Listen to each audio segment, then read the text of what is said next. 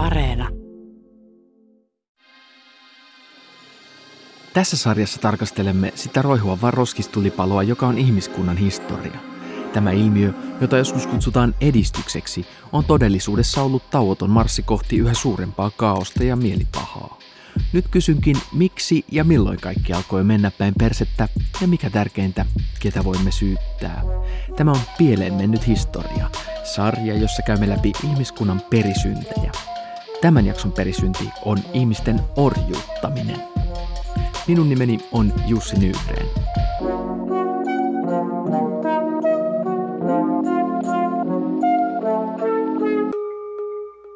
Tulee vaan mieleen, kuinka paska ihminen on. Tähän ei eläin pysty, niin kuin usein todetaan.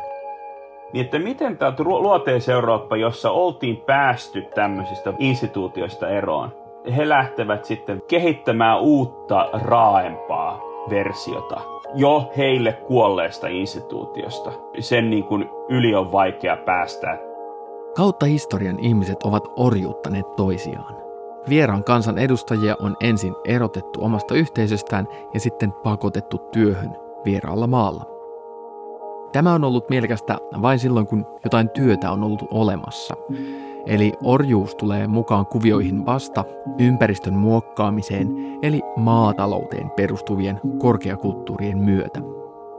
Orjuus ei ole metsästävien tai keräilevien elämänmuotojen piirre. Varhaisimmat tiedot orjuudesta ovatkin 5000 vuoden takaa Mesopotamiasta, missä sumerilaiset käyttivät sotavankeja peltojen kastelujärjestelmien kaivamiseen. Orjakaupan huippuvuodet alkoivat kuitenkin vasta 1500-luvulla, jolloin länsi-eurooppalaiset kauppiat kehittivät orjuudesta tehokkaimman ja raaimman muodon, eli Atlantin orjakaupan – se kesti lähes 400 vuotta ja sen aikana noin 12 miljoonaa ihmistä siirrettiin kodeistaan Afrikassa orjuuteen Euroopan siirtomaissa. Vaikka orjuudesta tehtiin lopulta laitonta 1800-luvulla, ei orjuus kadonnut maailmasta. Tällä hetkellä pakkotyössä elää enemmän ihmisiä kuin kahleorjuuden huippuvuosina. Kymmeniä miljoonia ihmisiä tekee töitä rangaistusten uhalla tai velkaorjuudessa. Tässä jaksossa pyrimme luomaan yleiskatsauksen orjuuden historiaan. Mitkä ovat olleet orjuuttamisen motiivit ja miten Atlantin orjakaupasta muodostui niin karmia jakso ihmiskunnan historiassa. Ja toisaalta, onko nykyajan pakkotyössä jotain samoja piirteitä kuin Atlantin orjakaupassa. Mutta aluksi palataan orjuuden juurille historian opettaja Lasse Hongiston kanssa. Orjuus on aina ollut markkinavetosta, eli silloin kun on kannattavaa pitää orjaa, niin sitten orjia on pidetty. Ja nimenomaan maatalousyhteiskunnat ja siihen vielä varmaan sitten karjatalous, nomadiyhteiskunnat, niin teki mahdolliseksi sen, että orjia kannatti pitää. Mä luulen, että metsästä ja keräilijät eivät tietenkään voineet samalla tavalla hyötyä orjuudesta kuin maatalousyhteiskunnissa voitiin hyötyä, koska siellä voitiin niillä teettää paljon raskasta työtä. Jossain Egyptissä ja myös maassa oli kuitenkin puolivapaita, niin kuin maaorjamaisia talonpoikia, mutta sitten siellä oli myös orjia. Eli orjaksi joutui yleensä sodan kautta, taikka sitten vieraasta kulttuurista kidnappattiin orja rotu, taikka sitten se, että ne oli erilaisia, ne oli ulkopuolisia, nykyisin varmaan käytettäisiin toiseussanaa, että ne on toista porukkaa. Siksi ne on orja. Tiesitkö, että tämä englanninkielinen sana slave, niin mistä se juontaa juurensa? Taitaa tulla slaavista. Tämä oli mulle uusi juttu, että, että se tulee sanasta slaavi ja sitten suomenkielen sana orja. Arja. Kyllä. tulee sanasta arja, joka tarkoitti niin kuin meikäläistä iranilaisissa. Ja sitten myös Intiassa arjalaiset niin. oli, kyllä. Niin, eli toi sanakin kertoo siitä, että aina orja on ollut joku toinen, että se on jo ollut joku niin kuin muukalainen varmaan on se, mitä sillä tarkoitettiin, että, että ainoastaan voitiin orjuuttaa joita, joita ei koeta, että nämä on niin kuin meitä. Sikäli ne sitten olikin kai aika usein sotavankeja. Joo, kyllä. Eli jos sä vähänkin koet toisen vertaiseksi ja, ja tutustut siihen, niin se, se tilanne tulee hankalaksi. Antiikin Kreikan ja Rooman kukoistuskaudet olivat orjayhteiskuntia. Ne perustuivat ihmisten omistamiseen ja ihmiskauppaan. Tuon ajan orjuudesta on säilynyt paljon kirjallisia lähteitä, mutta esiin on kaivettu myös orjien joukkohautoja, joihin orjuutetut ihmiset on haudattu kahleissaan. Antiikin orjat eivät kuitenkaan useimmiten työskennelleet kahleissa, vaan niitä käytettiin rangaistuksena, jos orjat olivat kurittomia tai yrittivät paeta. Osa orjien joukkohaudoista onkin pystytty yhdistämään orjakapinoihin. Historianopettaja Lasse Hongisto. Antiikin orjuus oli elinehto sille kulttuurille vielä niin, että koko tavallaan se talous ja nimenomaan se finanssitalous, rahatalous pyöri sen orjakaupan ehdoilla. Jos orjista oli pulaa, niin orjen hinta nousi valtavasti. Ja orjia saatiin aluksi sotimalla, etenkin roomalaiset, jotka vallotti koko Välimeren alueen, niin ne sai ihan valtavasti sotavankeja, ja koska niitä orjia virtasi sitten Italiaan ja Rooman sille ydinalueelle, silloin talous voi todella hyvin – sitten myöhemmin tuli vaikeuksia, koska niitä orjia ei tahtonut saada. Niitä metsästettiin jostain Illyriasta, yritettiin saada esimerkiksi niitä slaaveja, ja saatiinkin. Ja sitten ne myytiin orjahuutokaupoissa. Kyllä me tiedetään niistä, ja se oli ihan puhdasta ihmiskauppaa, joka vertautuu tavallaan karjan myymiseen. Tai sitten esimerkiksi velkaorjuus oli tyypillinen, eli vanhemmat, no nimenomaan isä, saattoi pantata omat lapset. Eli kun se otti velan, niin sitten tämän velan pantiksi, niin se sitoutui siihen, että jos velkaa ei lyhennetä, niin sitten vaikka kymmeneksi vuodeksi saattoi antaa omat lapsensa ja jopa vaimonsa niin velan pantiksi. Tämä muoto nyt on esimerkiksi kaikissa korkeakulttuureissa, esimerkiksi Välimeren piirissä, niin kreikkalaisilla ja roomalaisilla Tämähän oli ihan tyypillinen orjuuden muoto. No miten niin kuin antiikin vaikka Roomassa nämä orjat enimmäkseen teki? Raskaita maataloustöitä. Pahin oli, jos jouduit kaivosorjaksi, koska siellä elinikä oli aika lyhyt. Ö, mutta sitten ne toimi kauppiaina, sitten ne toimi vaikkapa laivureinakin ne on toiminut. Sitten ne toimi isännän edustajina, klientteinä ja ne toimi myös kotiopettajina – koska näiden orjien yksi sellainen paikka, mistä niitä saatiin, oli tämä Itäinen välimeri, Kreikka ja Aleksandria, ja siellä taas sivistystaso oli niin paljon korkeampi kuin Roomassa, joten sieltä sivistys virtasi Roomaan, joten sitten ne oli myös, myös valon lähteitä, ja ne opetti sitten näitä ää, Rooman vesoja ja poikia, joka johti oikeastaan siihen, että orjuudella ei oikein pitävää perustetta enää ollutkaan, ja niinpä esimerkiksi orjia usein vapautettiin. Se myös hämärryttää sitä äh, rajapintaa, että kuka se orja oikein on, mikä se orjuuden oikeastaan peruste on. Eikä sillä mitään pitävää perustelua oikeastaan ollutkaan. Että se on se ihmisten kaappaaminen, sotavanki ja sitten lain mukaan orjaksi joutuminen. Jouduttiin jatkuvasti pelkäämään sitä, että ne kokee jonkun marksilaisen luokkaherätyksen ja ne tajuaa – oman asemansa ja ne tajuaa, että siihen asemaan voi vaikuttaakin. Tämä kapinan pelko oli koko ajan. Ja mun mielestä se on yksi ydinasia se, että orilla ja orjan omistajilla on tässä riistotilanteessa, mä käyttäisin sellaista hienoa sanoa, ei niinkään historiallista, mutta kuitenkin, sellainen pirstuntuma siitä, että nyt on riistot menossa. Kyllä jokaisella on se intuitiivinen taju, että en mä voi kohdella ihmistä tolla tavalla. Ja se, että orja pitää aina vahtia ja orja pitää pitää kahleissa, niin kyllä se kertoo siitä, että ei ne selitykset, eikä se orjuuden tavallaan se ideologinen selitys, ne ikinä me läpi. Että se on, se on väkivaltaa. Euroopassa orjuuden merkitys hiipui keskiajalla, tai ainakaan Euroopassa ei enää orjutettu toisia eurooppalaisia. Orjakauppaa käytiin lähinnä Afrikasta Saharan yli islamilaiseen maailmaan, jonne kulitettiin kulkueina miljoonia orjia palvelijoiksi ja sotilaiksi. Mutta kun portugalilaiset ja espanjalaiset löytöretkeilijät alkoivat kartoittaa merireittejä ensin pitkin Afrikan rannikkoa ja lopulta Atlantin yli Amerikkaan, orjuuttaminen keksittiin uudestaan myös Länsi-Euroopassa. Puhuin Atlantin orjakaupan vaiheista filosofian tohtori Lauri Tähtisen kanssa. Hän on tutkinut Etelä-Atlantin historiaa ja tekee parhaillaan tutkimustyötä Suomen ulkopoliittisessa instituutissa Washingtonissa. Se, mikä ehkä tässä sitten on vähän vähemmän tunnettu, on se, että tämä ihmiskauppa oli jo olemassa. Että se oli tavallaan alkanut jo noin puoli vuosisataa aikaisemmin, 1400-luvun puoli välissä, mutta sehän ei mennyt siinä vaiheessa tietenkään sitten Atlantin yli, että portugalaiset, kun oli matkannut Atlantin rannikkoa alaspäin, he olivat tuoneet sitten näitä afrikkalaisia mustia orjia kauppatavaraksi Portugaliin jo silloin 1400-luvun loppupuolella. Tämä oli alkuaikoina se tärkein trendi, eikä se sitten heti Amerikoiden, niin kuin, Amerikoihin matkaamisen jälkeenkään oikeastaan vähän aikaa muodostunut sitten kuitenkaan myöskään siksi niin kuin pääasialliseksi eurooppalaiseksi toimintatavaksi, että olisi heti ruvettu rahtaamaan ihmisiä Atlantin yli, vaan se, siinä oli erilaisia vaiheita mukaan lukien la, la, laajamittainen eurooppalaisen tautien leviäminen tota, Amerikoissa, joka sitten aiheutti sen, että tarvittiin työvoimaa. Et se on oikeastaan siinä 1500-1600-lukujen vaihteessa alkaa sitten semmoinen niin kuin laajamittaisempi orjakauppa uuteen maailmaan. Alun perinhän siinä on Portugali ja sitten Espanja hyvin nopeasti mukana.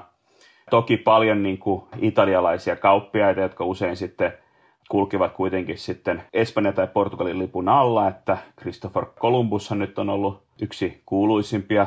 Mutta sitten tota, myöhemmin, tosiaan siellä 1600-luvulle tultaessa, kun tämä alkaa tosiaan äh, saada tulta, äh, tulta purjeisiin, sehän sananmukaisesti tämä orjakauppa, niin sitten siellä on mukana hollantilaiset, englantilaiset ja sitten ho, tota, hollantilaisten vanavedessä tulee sitten myös tanskalaiset. Aivan pikkuruisen hetken 1600-luvun puolivälissä myös ruotsalaiset yrittävät päästä näille samoille apajille ja perustavat muun muassa tämä Cape Coast Castlein, joka on yksi näitä kuuluisimpia pahamaineisimpia orjalinnakkeita. Kahleorjuuden huippuvuosina 1500-luvulta 1800-luvulle arviolta noin 12 miljoonaa afrikkalaista kaapattiin orjiksi. Se oli merkittävä osa sen aikaisesta Afrikan väestöstä. Merimatka Afrikasta Amerikkaan kesti lähes kaksi kuukautta ja olot olivat vaaralliset. Ravinto oli heikkoa ja taudit levisivät laivoilla. Orjutetut afrikkalaiset yrittivät myös vastarintaa, mutta se oli vaikeaa, koska he elivät jatkuvan väkivallan uhan alla. Arvioiden mukaan noin miljoona ihmistä menehtyi näillä laivamatkoilla ja lopulta noin 10 miljoonaa saapui elävänä Amerikkaan. Kenties meille tutuin orjuuden muoto oli Yhdysvaltojen etelävaltioihin vietyjen plantaasiorjien kohtalo, mutta oikeastaan vain 5 prosenttia Afrikasta viedyistä ihmisistä päätyi Yhdysvaltoihin. Noin puolet orjista vietiin Brasiliaan ja myös Karibian saarille vietiin valtavasti ihmisiä. Eurooppalaisten kauppahuoneiden näkökulmasta orjuus oli vastaus työvoimapulaan siirtomaissa. Eurooppalaiset olivat alkaneet viljellä maata ja kaivaa arvometalleja uudella mantereella ja näihin hankkeisiin tarvittiin valtavasti työvoimaa. Amerikan alkuperäiskansoja oli myös yritetty orjuuttaa, mutta siinä onnistuttiin vain harvoin. Orjuuttaminen ei ole mahdollista orjan omalla maaperällä. Tämän eurooppalaiset joutuivat huomaamaan monen yrityksen jälkeen. Orjat saattoivat paeta tai muodostaa vastarintaa. Ja jos Amerikan alkuperäiskansoja pystyttiinkin orjuuttamaan, heille pelkkä kontakti eurooppalaisten kanssa saattoi olla vaarallista. Eurooppalaiset sairaudet tappoivat miljoonittain amerikkalaisia. Siispä käännyttiin Afrikan puoleen. Afrikasta ostettuja orjia kohdeltiin omaisuutena. Laivat ahdattiin täyteen ihmisiä voittojen maksimoimiseksi ja toisaalta tiedettiin, että osa tulee menehtymään matkalla. Euroopassa, varsinkin Espanjassa, käytiin niin kuin aika kovaa keskustelua siitä, että miten, että miten ihmeessä sitä voidaan edes kuvitella, että käytettäisiin näitä uuden maailman tota, asukkeja, jotka ovat myös sitten – Espanjan kuninkaan alamaisia, niin käytetään heitä kovakouraisesti pakkotyövoimana tai jopa ihan tällä tavalla orjuutettaisiin. Eihän semmoinen käy päinsä, mutta tähän, tähän, tähän sitten sopii paljon paremmin nämä, tämä Afrikasta haettu kauppatavara. Miten nämä ihmiset oli mahdollista saada Länsi-Afrikassa näihin laivoihin, että se varmasti aiheutti vastarintaa. Että millaisia keinoja ihmisten alistamiseen käytettiin ja tarvittiin? Semmoinen niin kuin fiktio, mitä eurooppalaiset halusivat tavallaan itselleen kertoa, oli se, että sinne mentiin satamaan jonnekin tota, linnakkeeseen. Sitten siellä oli tori, johon tuli valmiiksi orjuutettuja afrikkalaisia ja sitten sieltä otettiin työvoimaa mukaan, kaupa, kaupattiin ja lähe, lähdettiin viemään Atlantin yli. Tosiasiassa, mitähän tässä tapahtui, oli se, että toki varmaan tällaisiakin tapauksia oli, mutta joka tapauksessa niidenkin taustalla tahto sitten olla niin kuin nopeasti leviävä sotien aalto Atlanttisessa Afrikassa, että olemassa olevat Atlanttisen Afrikan yhteiskunnat mukaan lukien Kongon kuningaskunta, joka oli kääntynyt kristinuskoon siinä niin kuin uuden ajan alussa, heidänkin sitten välinsä Portugaliin tulehtuivat juuri sen takia, että sieltä rupesi lähtemään sitten, välillä lähti kuningasperheidenkin lapsia oriksi tota, uuteen maailmaan. Erilaisten sotien ja muiden välien selvittelyiden tota, vuoksi, että niin eurooppalaiset kävivät itse orjuutussotia, mutta tukeutuivat sitten myös siihen sitten afrikkalaisten omien sotien tuottamaan orjuuteen. Mutta tämä on tavallaan ollut se mekanismi, että siinä on ollut sekä tätä olemassa olevaa tota, länsi-afrikkalaista niin orjuusinstituutia hyväksikäyttöä, mutta sitten tavallaan tämä hurjan niin kuin tavallaan atlanttisen kaupan tuomien rikkauksien leviäminen ja sen, niiden tarkoituksenmukainen levittäminen, mikä on mahdollistanut sitten sen, että näitä orjat löytyi. Eli alun perin nämä orjat oli siis enimmäkseen niin kuin jonkinlaisia sotavankeja siellä Afrikassa, mutta sitten kuitenkin kun miettii tätä mittakaavaa, että puhutaan niin kuin miljoonista ja miljoonista ihmisistä, niin mistä näitä saatiin niin kuin koko ajan lisää näitä orjia? Sotimalla. Että sitten se tavallaan mentiin pahimmillaanhan ja päädyttiin semmoiseen tilanteeseen, että afrikkalaiset valtiomuodot tavallaan degeneroituvat sitten siihen pisteeseen, että jotta he saivat itselleen rikkauksia, valjastivat oman valtiovaltansa näihin orjuutussotiin. Amerikassa yhteiskuntia rakennettiin orjuuden päälle samalla tavalla kuin tehtiin antiikin Roomassa. Talouskasvu uudella ajalla perustui tähän puoli-ilmaiseen työvoimaan. Ja isoimman siivun tästä talouskasvusta saivat hollantilaiset ja englantilaiset kauppahuoneet. Orjuus olikin tärkeä osa globaalin kapitalismin syntyä. Kaukokaupalle syntyi kolmiomainen rakenne Atlantilla. Laivoja lähti Euroopasta Afrikkaan, jossa ne lastattiin täyteen orjia. Afrikasta ne lähtivät Amerikan satamiin ja Amerikasta siirrettiin sokeria, tupakkaa, riisiä, puuvillaa, hopeaa ja kultaa Eurooppaan. Yhdysvallat perustettiin näennäisesti vapauden ajatukselle, mutta rikkautensa se sai vapauden vastakohdasta, orjuudesta.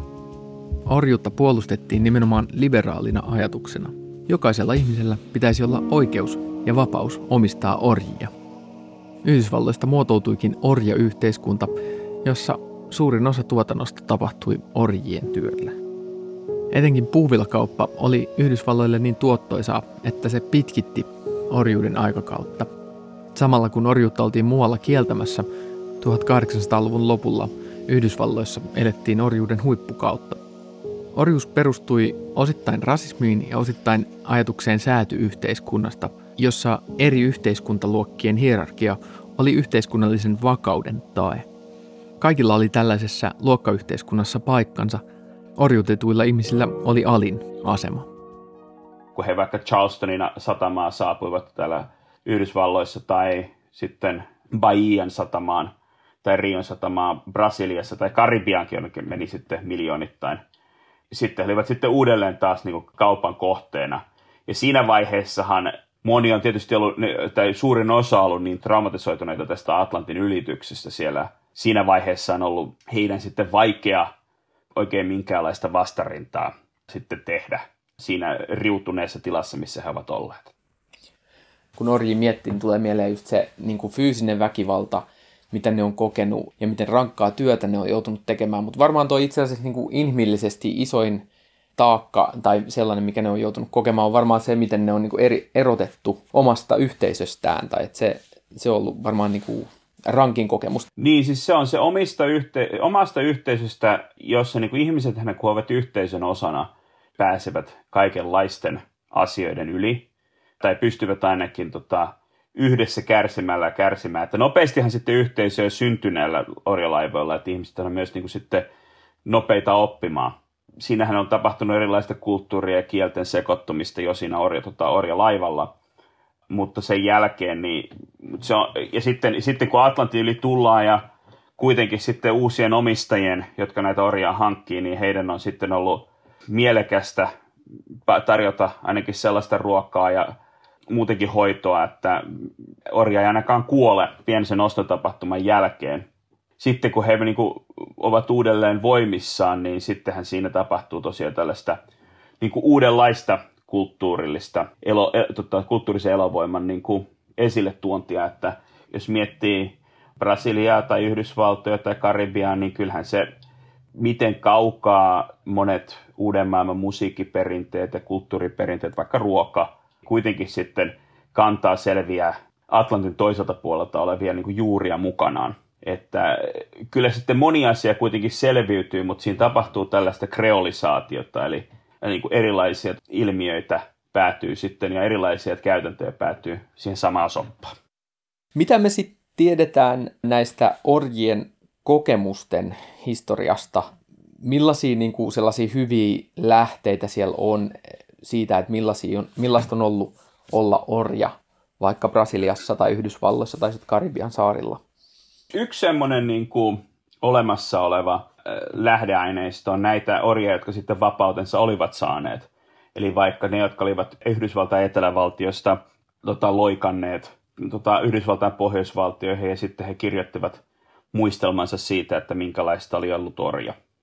Ja sitten joskus vaikka esimerkiksi portugalilaisen maailman tota, sisällä oli sellaisia tapauksia, joissa joku, joka Brasiliassa oli ollut tota, orjana, mutta oli sitten vapautettu ja päätynyt, päässyt sitten Lissaboniin, niin Lissabonissa kertoo, että minun, minun, minun perheenjäseneni ovat sitten tuolla Benguelassa tai niin, niin tavallaan pystyvät sitten kertomaan, varsinkin nämä, jotka niin kuin tarpeeksi vanhana sitten joutuneet orjuuteen, niin pystyvät kertomaan jopa koko Atlantisen tarinansa. Että se, että mikä on se niin kuin Amerikan mantereen ja sitten niin kuin heidän afrikkalainenkin kokemuksessa.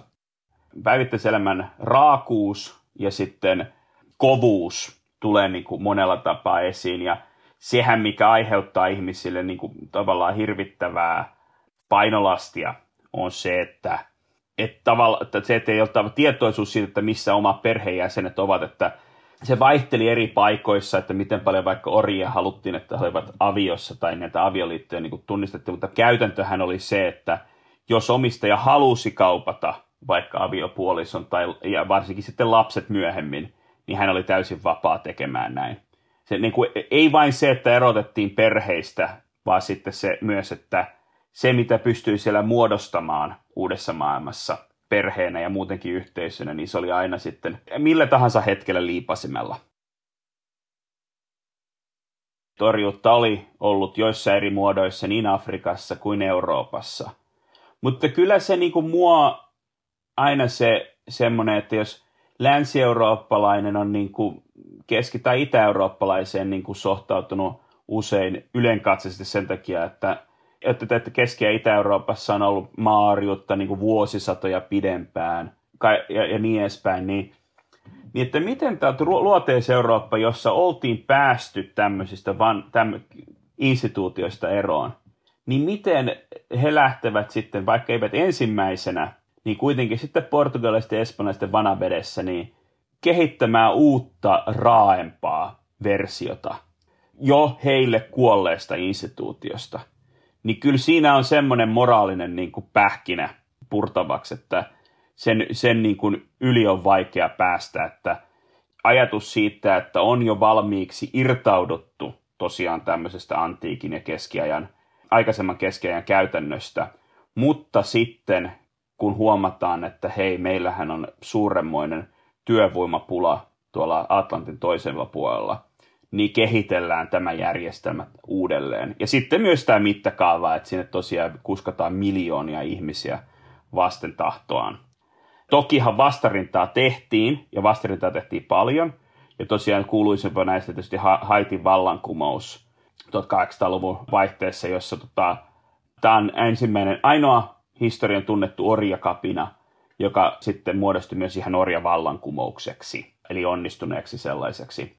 Haitin vallankumous perustui Ranskan vallankumouksen aatteelle hyvin vahvasti. Ja sitten se jännä juttuhan siinä on se, että kun Haitin vallankumous sitten oli tapahtunut, niin sehän antoi sitten syyn Yhdysvalloissa tai Brasiliassa ja muualla Karibialla, niin pikemminkin se, että olisi vapauttamaan näitä orjayhteiskuntia, niin tämmöisen vallankumouksen pelossa kaksin verroin raistamaan sitten niitä olemassa olevia rakenteita.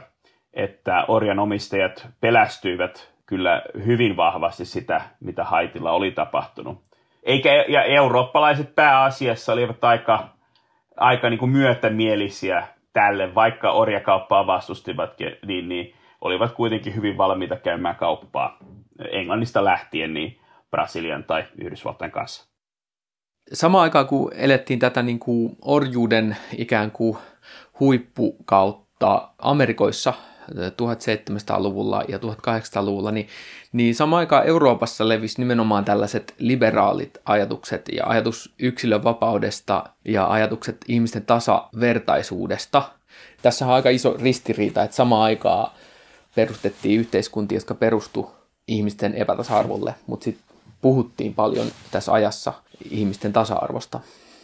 Niin tämähän on julmettu ristiriita – ja siinä on se myös semmoinen mielenkiintoinen juttu, että tavallaan tässä, kun mä mainitsin liberalismin, niin t- tavallaan aatteellisissa niin kuin kielikuvissa ja niin, niin orjuus oli hyvin tärkeä aspekti. Paljon tämmöisessä, varsinkin tasavaltalaisessa lietsonnassa myöhemmin, mutta, sitten, mutta myös sitten kuningaskuntien sisällä tapahtuvassa niin kuin liberalisaatiossa, niin usein oli tämmöinen kuva siitä, että jos näin ei käy, tai jos minulle ei tätä oikeutta ei anneta, niin se on sama kuin orjuus. Että tav- tavallaan sama-aikaisesti, kun nämä eurooppalaiset niin kuin Atlantin toisella puolella ylläpitivät ja kasvattivat hirvittäviä orjayhteiskuntia tai rakenteita, tavallaan tämmöinen abstraktimpi kamppailu vapauden puolesta ja orjuutta vastaan levisi Euroopassa.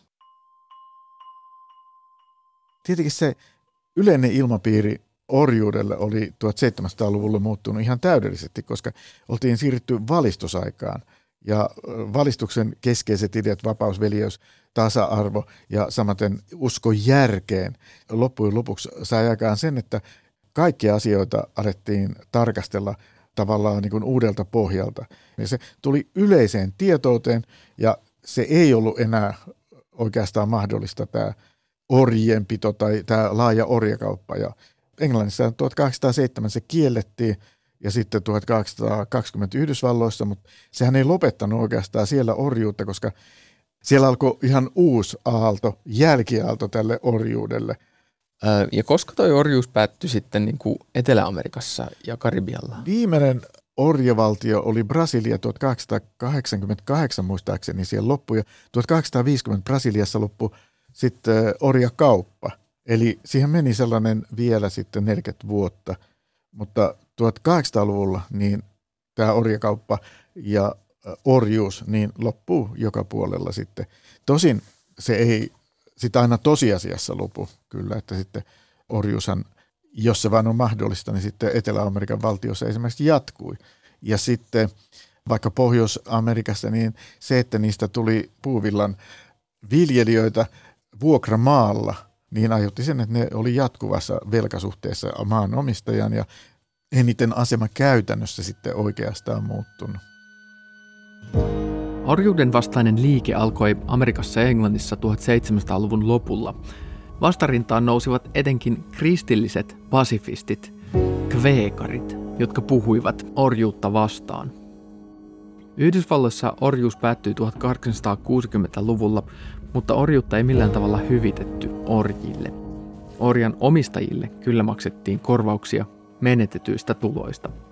Ja monet orjat päätyivät orjuuden kieltämisen jälkeen samalle tai viereiselle plantaasille töihin, huonoihin oloihin ja edelleen ilman äänioikeutta tai kirjoitustaitoa.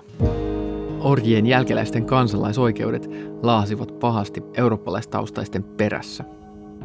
Brasiliassa tarina on mennyt hiukan eri tavoilla, mutta sielläkään orjuuden perintöä ei ole onnistuttu karistamaan. Brasilialaisessa yhteiskunnassa niin on ollut tavallaan orjat paljon enemmän läsnä monella tapaa muuallakin kuin siellä tosiaan puuvillaplantaasilla, että tavallaan tämmöinen niin urbaani orjuus, jossa niin kuin menee sitten orjat ja vapaat sekaisin huomattavasti helpommin, niin se oli to- toki myös enemmän, se oli huomattavasti enemmän tämmöinen niin kuin Brasilian ilmiö. Sitten koska myös niin kuin vapautuminen oli yleisempää, että se, ku, ja se kuului ihan siihen niin kuin, tavallaan siihen kokonaisuuteen, niin sitten myös sitten tällaista eri ryhmien välistä tota, kanssakäymistä oli enemmän ja sitten syntyi myös enemmän aviossa olevia täysin niin kuin legitiimiä perheitä, jossa on toisessa voinut olla sitten orjan jälkeläisiä, toisessa ei. Että se tavallaan niin kuin muodosti erilaisen pohjan. Ja yksi semmoinen juttu, mikä Brasiliassa on sitten varsinkin 1900-luvulla itse, Brasilia itselleen uskotteli usein, että se oli tämmöinen niin kuin rodullinen demokratia, että toisin kuin Yhdysvallat, joka ei ole koskaan toipunut omasta orjuuden kokemuksestaan, että Brasiliassa asiat olisivat toisin. Ja tämä nyt oli semmoinen, että 1900-luvun loppupuolelle tultaessa, että 70-80-luvulla niin Brasiliassa alettiin heräämään sitten siihen, että ei, ehkä tämä nyt ei ihan näin mennytkään, että, ja pikemminkin ruvettiin sitten seuraamaan monia tämmöisiä niin kuin Yhdysvaltain ää, mustan liikkeen perintöjä, e, että ruvettiin tota, ajamaan juuri mustien oikeuksia. Että Brasiliassa se lähestymistapa pääasiassa yleensä ollut se, että kaikki, jotka voivat vain itsensä niin kuin, todell, ehkä todellista ihonväriään niin kuin, astetta valkoisemmaksi esitellä papereissa tai sosiaalisesti, niin pyrkivät siihen sen sijaan, että olisivat lähteneet tavallaan korjaamaan monella tapaa rasistisia olettamuksia, jotka sitten siinä niin järjestelmän taustalla ovat. Haluaisimme ehkä ajatella, että orjuus liittyy nimenomaan historiaan ja se on jätetty kauas taaksemme, mutta totuus on, että orjuus voi edelleen harmittavan hyvin. Pielemme nyt historia toistaa itseään. Nykyaikana orjuus on pakkotyötä. Pakkotyön uhrit ovat usein paperittomia, laittomasti maahan tulleita siirtotyöläisiä, jotka ovat alttiita hyväksi käytölle. Pakkotyö on siis työtä, jota jonkinlaisen rangaistuksen uhalla teetetään ilman vapaaehtoista suostumusta. Anu Kultalahti kansalaisjärjestö Finwatchista tutkii ihmisarvoisen työn toteutumista globaaleissa tuotantoketjuissa. Hän pyrkii selvittämään, millaisissa oloissa ja työsuhteissa töitä tehdään ja miten valtaa käytetään työpaikoilla, esimerkiksi Taimaassa. Pakkotyön uhreista suurin osa on naisia, aika iso osa on myös lapsia, ehkä noin viidesosa näiden ilon arvioiden mukaan – ja sitten myös merkittävä osa on siirtotyöntekijöitä. Eli aika moni joutuu uhriksi tavallaan oman kotimaansa ulkopuolella. Näissä meidän selvityksissä kyseessä on ollut tämmöinen niin teollinen tuotanto, valmistusteollisuus, joissa esimerkiksi hyvin monessa maassa, niin kuin vaikka nyt Haimaassa, missä me ollaan tehty paljon tutkimuksia, niin su- valtaosa työvoimasta on siirtotyövoimaa, joka tulee niin kuin Haimaan naapurimaista, Myanmarista, Kambodsasta, Laosista, Taimaaseen. Tai sitten Malesia, missä myös hyvin suuri osa työntekijöistä esimerkiksi öljypalmuviljelmillä tai viime aikoina on ollut paljon huomion kohteena esimerkiksi sairaalakäsineteollisuus, niin on, on suuresti siirtotyöntekijöitä. Näissä meidän tutkimisissa tapauksissa niin ehkä se tyypillinen tarina, jos nyt semmoista lähtee, lähtee rakentamaan, se tosiaan lähtee sieltä rekrytointivaiheesta, että monet näistä uhreista tulee sellaisilta alueilta, joissa niin kuin mahdollisuudet työllistyä palkkatyöhön on hyvin, hyvin vähäiset ja heidän oma koulutustaustansa saattaa olla hyvin, hyvin alhainen. Voi olla esimerkiksi, että sitten sinne heidän kotikyläänsä tulee joku tämmöinen agenttityön välittäjä, joka lupaa tietynlaista työtä Taimaassa, tietynlaista toimeentulotasoa tai palkkatasoa ja lupaa auttaa lupien järjestämisessä ja, ja kaiken, kaiken muun, muiden asioiden hoitamisessa, mutta sitten velottaa esimerkiksi jonkunlaisen summan palveluksistaan. Ja nämä työntekijät saattaa sitten joutua ottamaan esimerkiksi lainaa pystyäkseen maksamaan näistä rekrytointipalveluista tai siihen liittyvistä kustannuksista. Ja kun he päätyvät sinne varsinaiseen työhön, niin se työ ei vastaa sitä, mitä heille on luvattu. He, heille on saatettu kertoa, että he menevät täysin toisenlaiseen työhön kuin mihin he sitten loppujen lopuksi päätyvät. Työolot, majoitusolot saattaa olla hyvin, hyvin puutteellisia, työajat on usein hyvin, hyvin pitkiä. Kansainvälisen työjärjestö ILOn arvion mukaan tällä hetkellä noin 40 miljoonaa ihmistä tekee töitä pakotetuissa olosuhteissa.